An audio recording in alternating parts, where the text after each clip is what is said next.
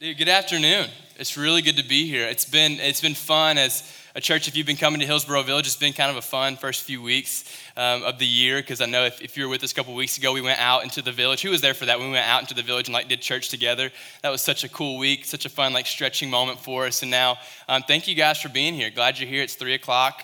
Um, big day today. I, there's some game happening. I, I think it's basketball, but anyway, um, yeah. But it's so good to be here. I've, I've been thinking all week like man, just like reading this passage, we're going to be in, in, the book of Mark tonight. If you've been with us at Ethos, we've been going through Mark.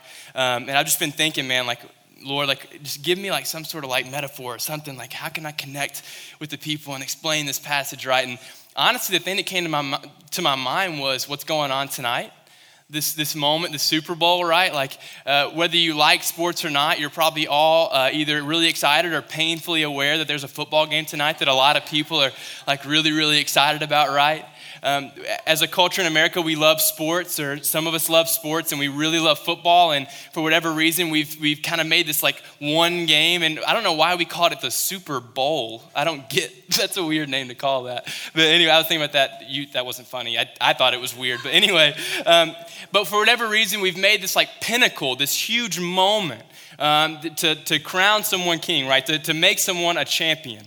And you've got these players that have like just spent their, their sweat and their blood for all season long, and they just like put it all on the line to make it to this moment. And I just like have felt the anticipation of the Super Bowl, right? Uh, whether you like sports or not, you probably know about like Deflate Gate or Deflated Gate. I don't know what it's called, but there's this like conspiracy that the Patriots have deflated footballs in the previous game to win. And like it's all over news. It's ridiculous, but for whatever reason, we really care about it.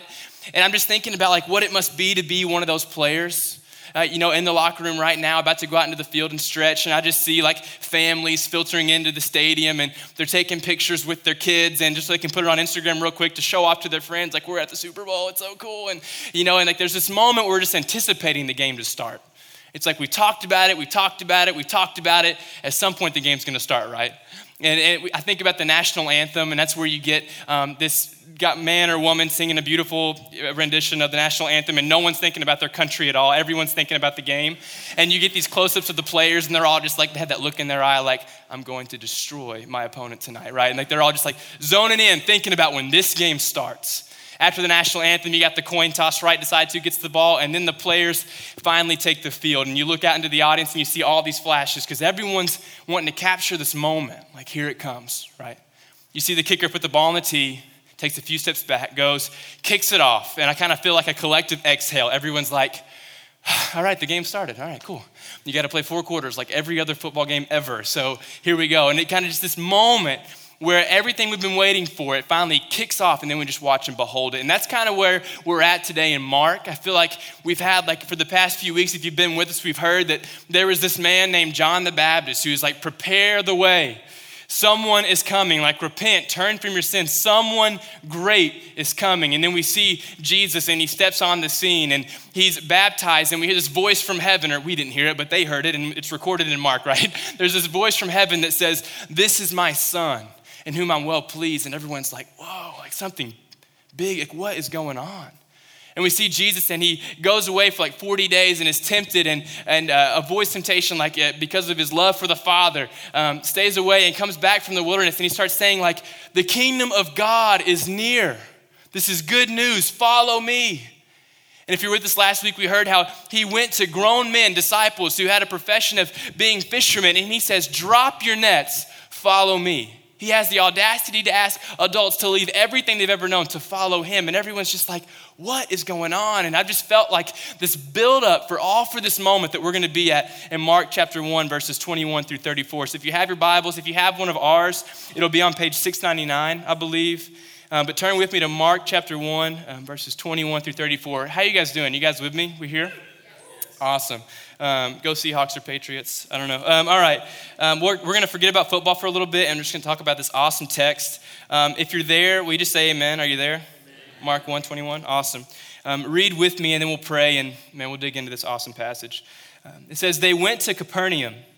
And when the Sabbath came, Jesus went into the synagogue and began to teach.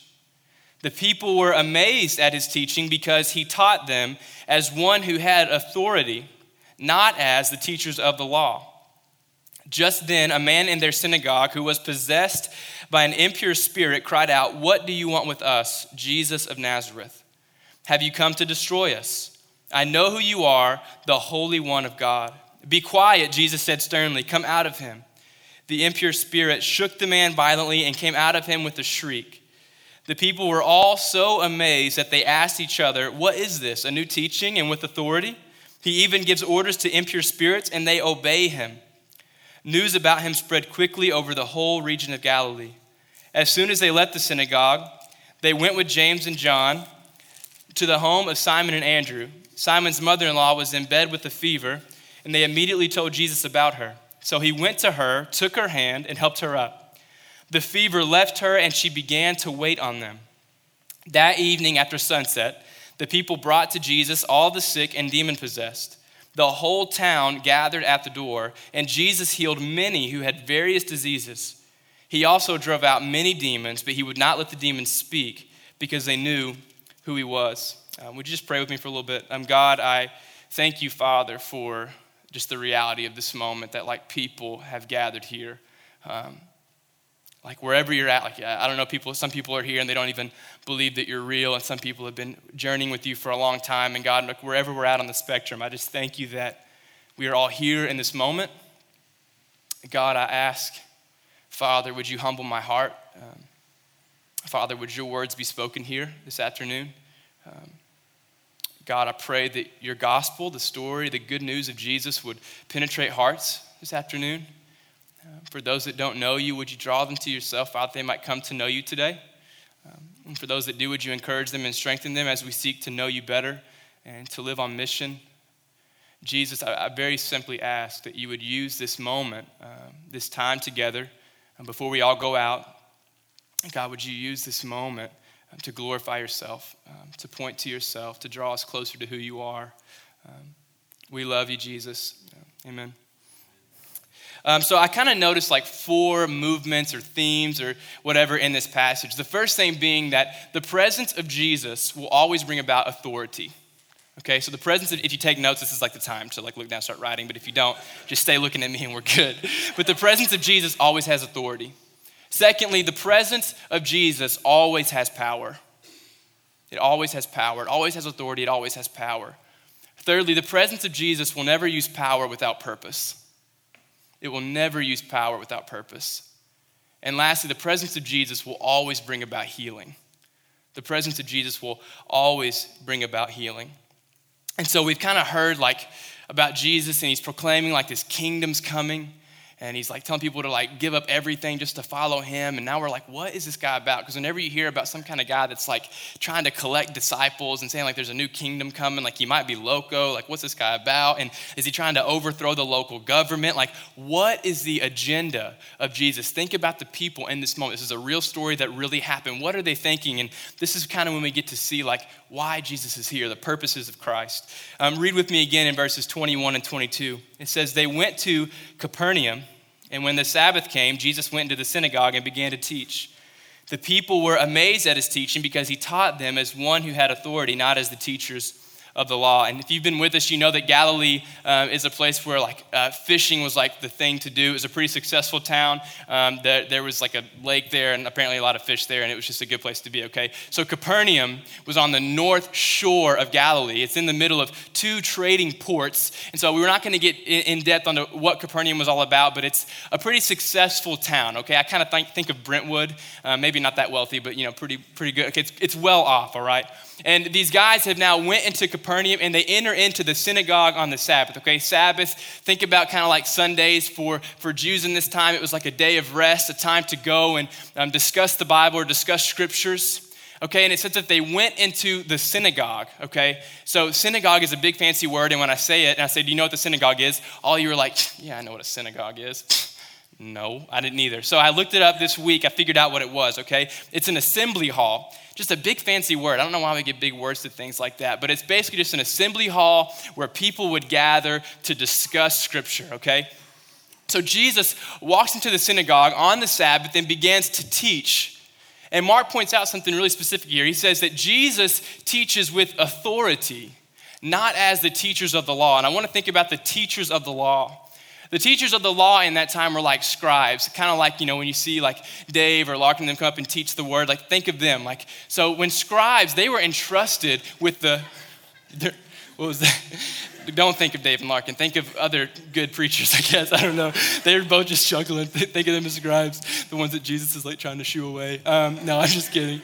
Um, yeah, right. Um, so scribes were entrusted with the word of God. Okay, so now, the, the, I want us to, to understand kind of in our context what that's like. We gather here and we hear someone teach the word, but I also want us to see the weight that we're on scribes. Like, you know, every, every time you come to the Ruby or the Cannery um, or Marathon, you'll hear someone get up and welcome you and say, if you want to grab a Bible, you know, grab one on the bar or on the table. And like, we got Bibles everywhere, right? It's so available. Like, this is not what it was like thousands of years ago. There was like no printing press. And so scripture was kind of hard to get to. Um, so when scribes were entrusted to interpret the law, this was a big deal. Like teachers of the law were very respected. You know, they would walk into a synagogue and everyone would stand up because they were revered as men of God, entrusted to teach the word of God, okay? And so it's significant that when Jesus, when Mark is talking about Christ, he points out that Jesus teaches with authority. Why is that significant? Teachers of the law were mere interpreters, like trying their best to discern. Eh, eh, at their best, they were just trying to discern what Scripture meant. And so when you see, now I can use Dave and Larkin again. When you see Dave and Larkin or myself, and we get up here and we teach the Word, we don't come standing above the Word, right? We spend the week praying to God, let God give us a word. We believe that this is the word of God. We are entrusted to tell the people about it, but we know that the word is the authority. We do not come and speak as authority over the word. We just hope to do the word justice, right? But what Mark points out about Jesus is that Jesus teaches with authority. And so, what do we kind of collect there? What do we kind of take from that? He must be connected to something. We know that when he's baptized, we hear God the Father said, This is my Son in whom I'm well pleased. And so, when the people hear Jesus speaking with authority over Scripture, like something they've never heard, it points that Jesus is connected to something greater. And I've been trying to think of like a story that could connect with this. And the best thing I could think of was in high school, I was taking a class, and I don't remember what class it was. I did not care about learning, like in any regard. And um, but I remember that my teacher, whatever class it was, we were talking about the law, and I loved. My dad is here. I loved to break the law when I was in high school. So I was very interested. I was like, as my teacher's teaching, I'm like, oh, I need to know like the penalties to breaking laws, like what's going on, talking about authority. And so we're all talking about it. And I remember, you know, we're kind of halfway paying attention. And then my teacher says, oh, in like next class, we're going to have a police officer come and talk about his job and like what it means to be an officer. And my ears just perked up like, whoa. You know, there's a big difference in someone talking about the law and then like a police officer walking in because in a sense, like he is the law, right? He gets to make those decisions. And so I remember when the officer comes in, like everyone's sitting up and very attentive and like listening and asking questions. And just the way that he walked in, like the posture that he had in that moment was just like the badge. And I don't think he had a gun. It turned out he was like a school cop. But that's. that's official enough though um, but you know just the way that he carried himself the way that he spoke it was just like very eye-opening man this guy is something different. Like he's the law. It's a big deal, right? And so that's kind of what I thought of with Jesus. It's like, man, when he walked in and he spoke with authority, he just kind of grabbed the attention of people. Like we've never heard someone talk about scripture this way. But what's even more significant is not that he just simply spoke with authority, is that he spoke and then he acted with power. So let's keep reading. We're going to go in verses uh, 23 through 26 if you want to read with me. It says, Just then, a man in their synagogue who was possessed by an impure spirit cried out, What do you want with us, Jesus of Nazareth? Have you come to destroy us? I know who you are, the Holy One of God. Be quiet, Jesus said sternly. Come out of him. The impure spirit shook the man violently and came out of him with a shriek. And so there's this incredible moment, but before we address it, I just want to kind of talk about like evil spirit and demons and Satan. And when we hear that, that these kind of subjects, a lot of times we'll fall on one of two sides. One, we'll brush it off and ignore it and pretend we didn't just read evil spirits because we don't want to believe that that's a real thing. And so we'll just ignore it and move on with the sermon. I don't want us to do that, but I also don't want us to grab onto it and think, oh man, demons. What about angels? And like, oh, spiritual warfare. What the heck is going on? Like, there's a whole lot of rabbits to chase with like spiritual warfare. Um, but for now, we're just going to kind of stay focused on like what Jesus does in this moment, okay? So we know that an evil spirit is present in a man, that he comes into the synagogue, and that Jesus, by his power, sends out the demon. And I was trying to kind of think of this moment. It's like this is kind of what separates like someone who simply knows how to talk and someone who acts who backs up their words right. And it's like we all know like that one person who uh, knows everything about relationships, who's the best at basketball, and uh, knows all about politics and knows how to vote and who to vote for. Okay, and it's like how to vote. We all should know how to vote. Not bad, um, or who to vote for. Okay, whatever. So whatever. We all know what it's like to be around a talker right? That's why there's like this stigma, at least for me, about like car salesmen. I love car salesmen. If you're kin to a, a car salesman, they're great. But there's this kind of like air about them, right? Like they're gonna come, I'm gonna look at a car, they're gonna come with like slick back hair, a big, huge smile, and they're gonna sweet talk me for like 30 minutes about the great deal that the car is. It's the best investment that I could possibly make. And then I'm gonna go into the office, and all like the great things that they promised me are gonna start getting a little muddy, right? Like, oh, forgot about this expense. Oh, forgot about this payment. Oh, well, when I said that, I really meant this. And it's like, oh man, I thought I was about to get like the car of my life, and yet here I am still gonna buy this, not getting the deal I thought I was gonna get, right? Like there's this like stigma of like, man, you were just like sweet talking me, but you didn't really back it up, right? But isn't it true that we always remember people who really back up the words that they say? I remember when I was in Western Kentucky, I came from Kentucky, and um, I was at a Bible study with my friend uh, Justin Carrico, and he had been like meeting with me and, and one other friend, and um, we had had Bible study for weeks and weeks and weeks, and this wasn't like a, a, foreign concept. Bible studies were really common where I'm from, right? Like I live in the belt buckle of the Bible belt. Like so, um, I lived in a culture of Christianity. We surrounded ourselves with people that talked about Jesus, but most of the time we were more we were more concerned with sort of like just how we conducted ourselves and how we appeared than where our hearts were. So it was like you know you meet in a Bible study and then you're like I should really stop cussing or like chewing tobacco. Uh, we, we chew tobacco in Western Kentucky. Uh, anyway, no, no preference there. Anyway, so um, we would just talk about like what are some things that I could do to like, you know, like help me like appear to be a better person. But I remember there was this moment where we had been talking about the lofty standards of Jesus, and I watched Justin actually kind of walk the walk here. I remember he met with us and he said, Guys, I've got something to tell you. And I haven't really told you, I haven't really told anybody else, so just kind of like keep this to yourself. But um, I work at a bank. I've sort of been promised that I'll be the vice president. Um, but like, that's not what I'm here for. Like, God wants me to preach the gospel, so I'm gonna quit.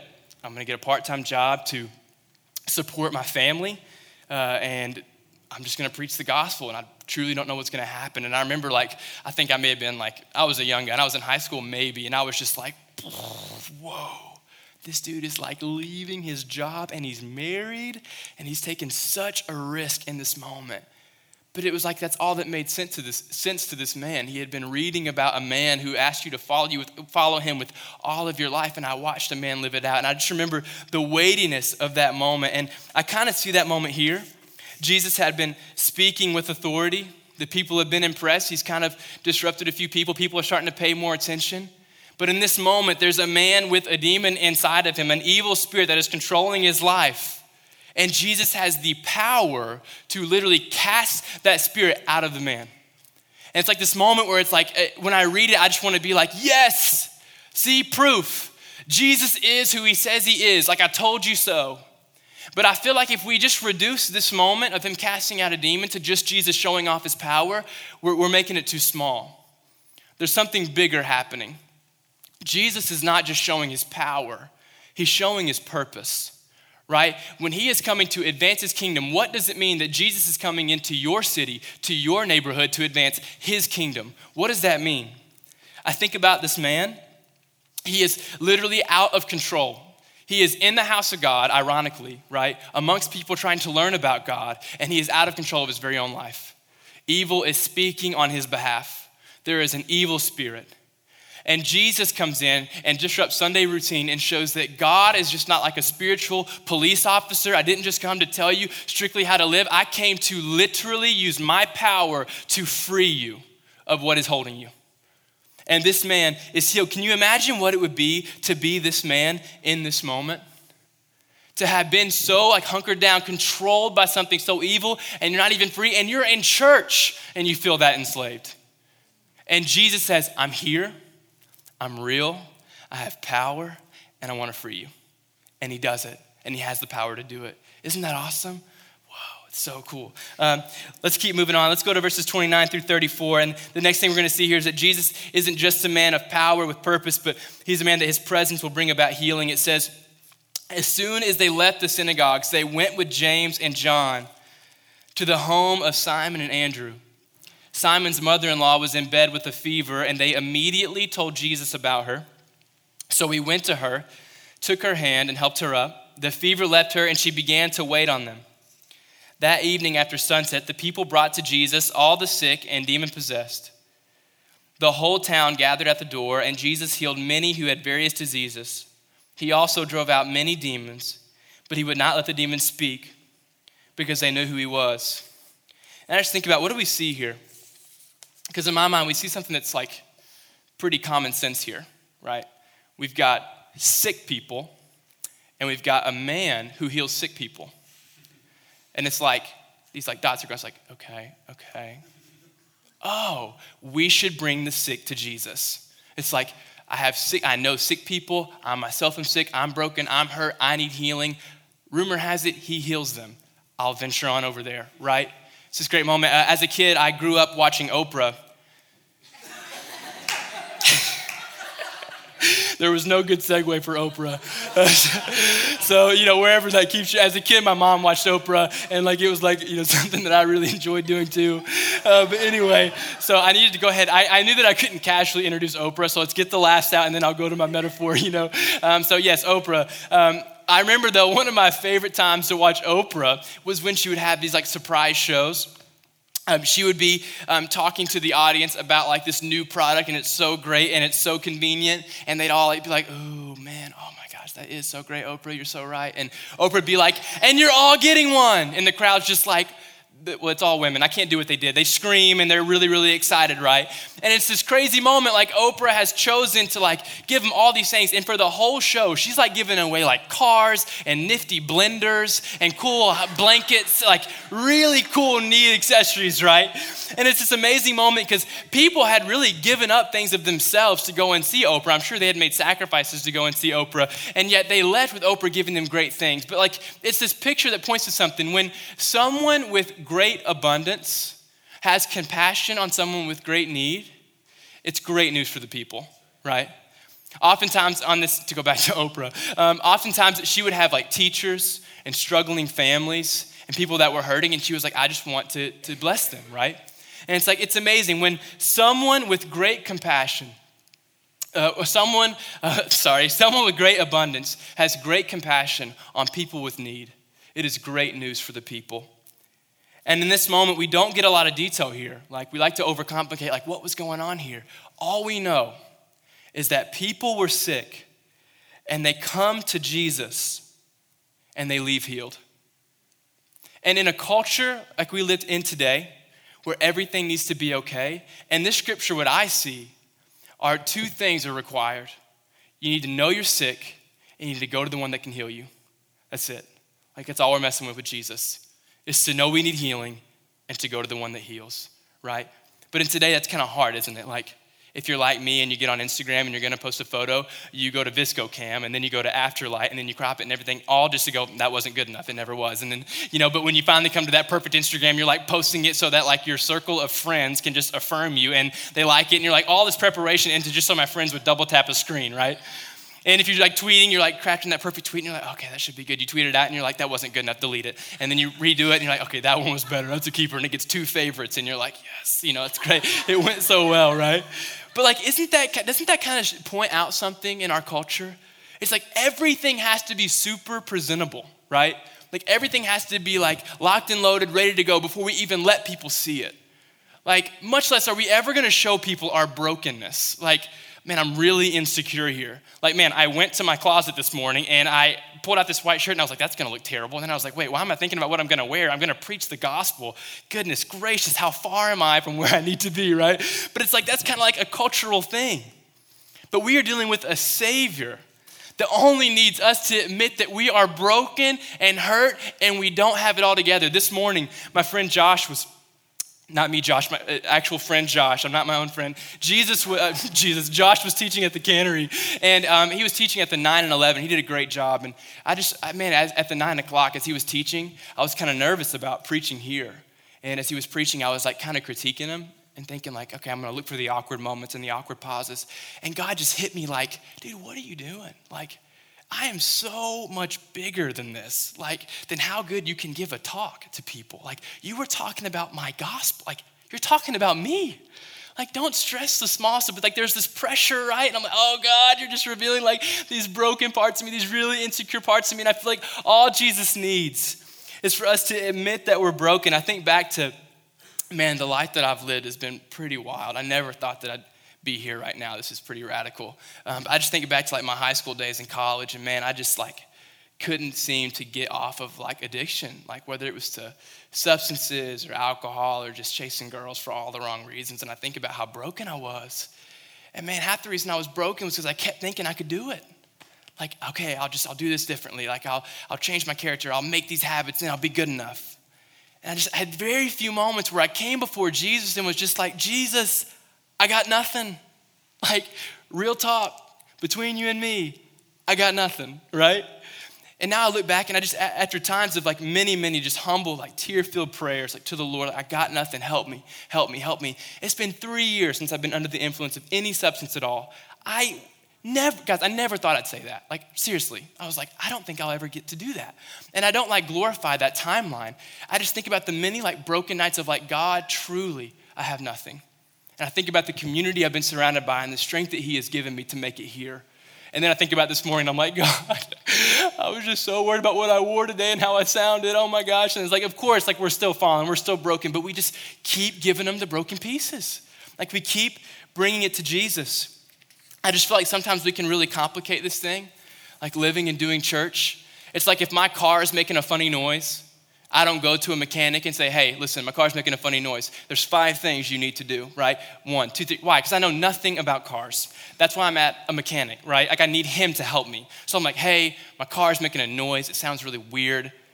We fix it. Like that's what we do with mechanics, right? Or if we're really sick and NyQuil or Theraflu won't fix it, we go to the doctor and we don't tell the doctor, hey, I know exactly how you should diagnose me right now. We go to the doctor and say, these are my symptoms. I can't fix it. That's why they pay you the big money, right? You help me. But with Jesus, we often like do it backwards. We're like, oh crap, I can't pray right now. I've been sinning so much. Like, seriously, after what I did last night, it's gonna be months before I pray to God again. And I'm just like, Jesus, he's just gotta be like, what? Like, no, no, you missed it. You went backwards. You tried to fix yourself and then come to the one that heals. Like, I don't, I need you to be not fixed so I can heal you, right? Like, that's what the Lord needs from his people. He's people that acknowledge that they're broken, that they're hopeless, that they're helpless. And he's like, I'm here. He shows up in a synagogue and he's like, For real, I'm right here. Real talk, like I'm teaching Sunday school right now. And then a man with a demon comes in and I cast him out because I want to free you. And all the people bring their sick and bring their hurting and he heals them. It's like that's what Jesus is about. And if we're going to leave with anything today, this afternoon, if we're going to leave with anything, it's that God is very real. I pray you leave knowing God is real. But I don't just pray that you know that God is real. I pray you know that God is here right now. Like right now. And not only that God is here, but that He is powerful. But that He wants to use His power to free you, to heal you, whether you know Him or not, wherever you're at. And so as we walk into this time of communion, I want to point us back to uh, Mark 1, verse, verse 27. It says, The people were all so amazed that they asked each other, What is this? A new teaching? And with authority? He even gives orders to impure spirits and they obey him. And after Jesus had done something so phenomenal, the people still question, What is this? Seriously, what's going on, right? They had seen Jesus, they had experienced Jesus, they had seen his power and they still had to sit and decide for themselves what's going on here right? And that's kind of the moment I feel like we're at. And so as we go into communion, it's a great time to grab communion, to talk with friends, or to go back to the respond banner. I want, us to, I want to give us a few questions to think about. Um, the first one is Do you believe in God? Like, do you know Jesus? Do you believe He's real? If you don't follow the Lord, I want to invite you, if you feel like God is like calling you to something deeper, if you want to follow Jesus, if you want to be healed by the only one that can heal you, I encourage you to stop by the Respond banner. It's this big red banner, but really it's just there because we're going to have guys and girls back there that want to pray with you. Or if you came with friends and you want to talk about it and pray about it, talk with your friends at communion. But do you know him? And for those that do, that do know him, I want to give you guys two questions as you go to communion and talk with each other. First is do you believe he's powerful? For real? Like real talk? This is a safe place to be completely real. I doubted so much even this morning. It was just like, God, please help me, please help me. I don't feel you. Help me, help me, help me. It's like, do you believe he's powerful? It's like, what do you need to bring before him? Like, what needs healing? What's broken? Like, we're not going to play games here. Let's be real with the Lord. That's a safe place, the safest place to be real. What's broken? Do you believe? Do you need physical healing? Do you know someone that needs physical healing? Man, come by the respond banner or pray with your friends. We want to pray for it. Really. And secondly, I want to point out in verse 32 uh, through verse 33 in Mark, it says, That evening after sunset, the people brought to Jesus all the sick and demon possessed. The whole town gathered at the door. There's this like common sense, like no duh moment where they know Jesus heals, so they bring those who they know are sick. And the second question that I want you to, to ask each other, to really talk through, be real, is are you bringing your sick to the one that you know can heal them? Who do you know that's sick? Are we bringing them? Like it's only common sense, right? I know someone who's broken. I know someone who's hurting. I know someone who needs healing. And I know the healer. Oh, like this all of a sudden became very elementary, very easy. How do I go about doing that? How do I bring him to the healer? Um, so let's talk about that, pray together. Um, yeah, let's pray and then we'll, we'll go into communion.